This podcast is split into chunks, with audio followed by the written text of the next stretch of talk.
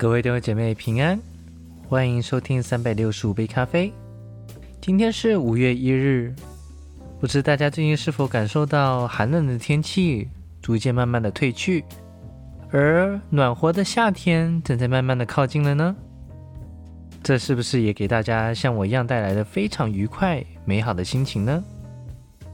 让我们一起带着这样的心情，来看看今天的书上和我们分享的新罗盘的指引。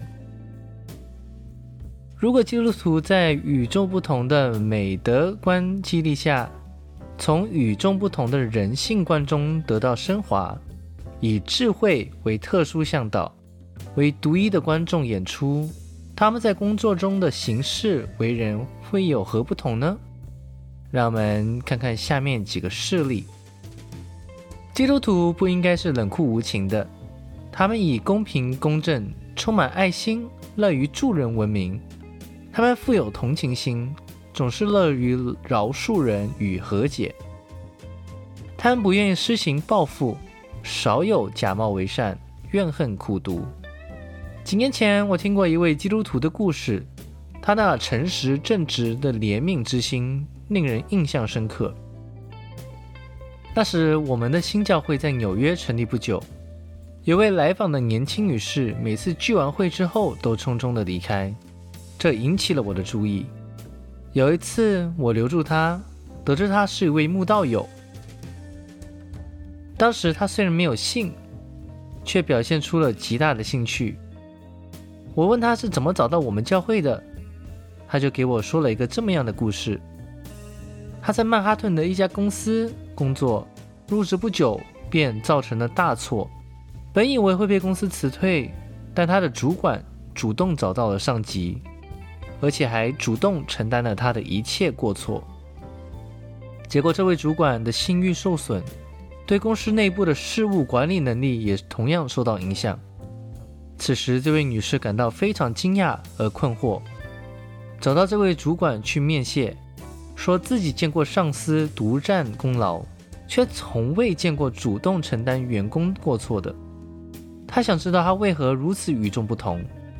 他谦虚地回避了这个问题，但碍于这位女士的坚持，终于告诉她说：“我是一名基督徒，上帝能够接纳我，其中一个原因是耶稣基督为我的过犯受了责罚。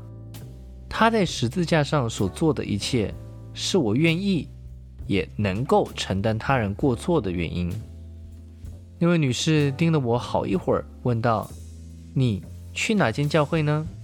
于是，那个主管推荐了我们的教会，所以这位女士就来了。这位主管所经历的福音的恩典，塑造了他的品格，这使得他作为经理人具有与众不同的人格魅力。他的无私与怜悯，使这位女士的生命发生了翻转。此外，基督徒应当是慷慨的。这可以体现在职场的各个方面。企业管理者可以倾注更多时间关怀员工、维护客户；小型企业主可以牺牲一定的个人利益，为客户提供更好的服务，支付员工更高的工资。作为公民，可以不吝啬时间和金钱，比相同经济条件的人捐出更多的收入。他们可以降低自己的生活水平和生活质量。以便更好的帮助他人，基督徒应当更加坦然自若的面对困难和失败。我们也可以由此判断一个人是否本着福音的指导来操练他的品格。在马太福音六章十九到二十节，耶稣这样告诫我们：不可为自己在地上积聚财宝，因为地上有虫蛀，有锈侵蚀。也有贼挖洞来偷，你的财宝在哪里，你的心就在哪里。耶稣在这边是什么意思呢？每个人都有自己的财宝，那些我们至珍贵、至喜悦、至爱慕的东西，我们也称之为偶像。认识了他们，可以看清内心的排序和人格的基础。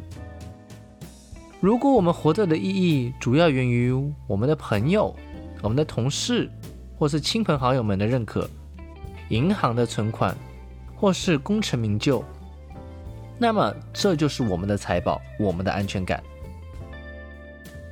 但耶稣明确指出，我们积攒的这些财宝很难带来安全感，他们往往稍纵即逝，容易被窃，我们的人生也可能随之坍塌。这就是为什么很多人的职业生涯逆转或经营受挫时，惶惶不可终日。当生命意义和身份同样受到威胁的时候，我们会惊慌失措、行事冲动、不惜撒谎、出卖别人以保自己安全。但耶稣说要为自己积攒财宝在天上，这意味着什么呢？保罗告诉我们。一切宝库都蕴藏在基督里。彼得说：“耶稣为我们遭受气绝，为我们的过犯受害，因此对你们信的人，耶稣是宝贵的。”事实上，彼得在此处用的是名词形式，字面上意思是耶稣是珍宝，耶稣是衡量价值的准绳。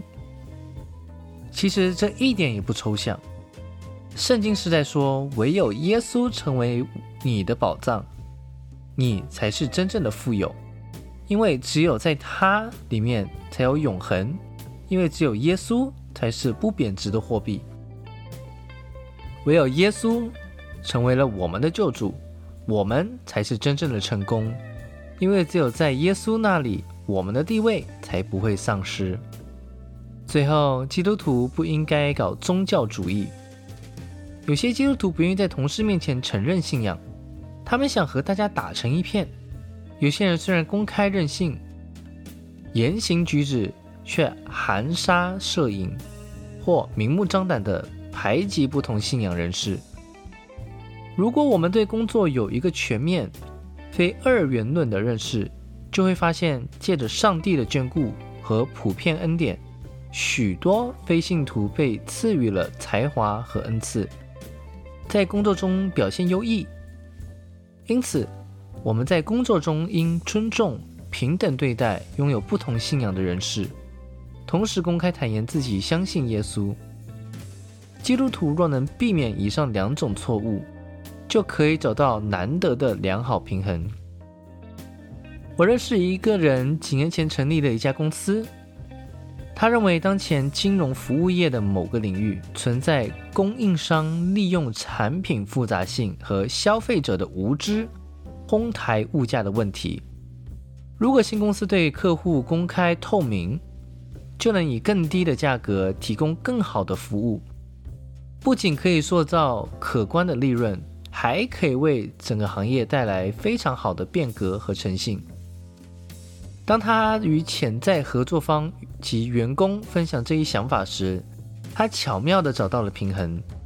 他阐释了新公司的价值导向，提出自己的价值观，并强调秉持这一理念的原因，不只是为了吸引客户、创造收入，也因其本身是正确的。他说，该理念源于基督信仰，但随即补充道。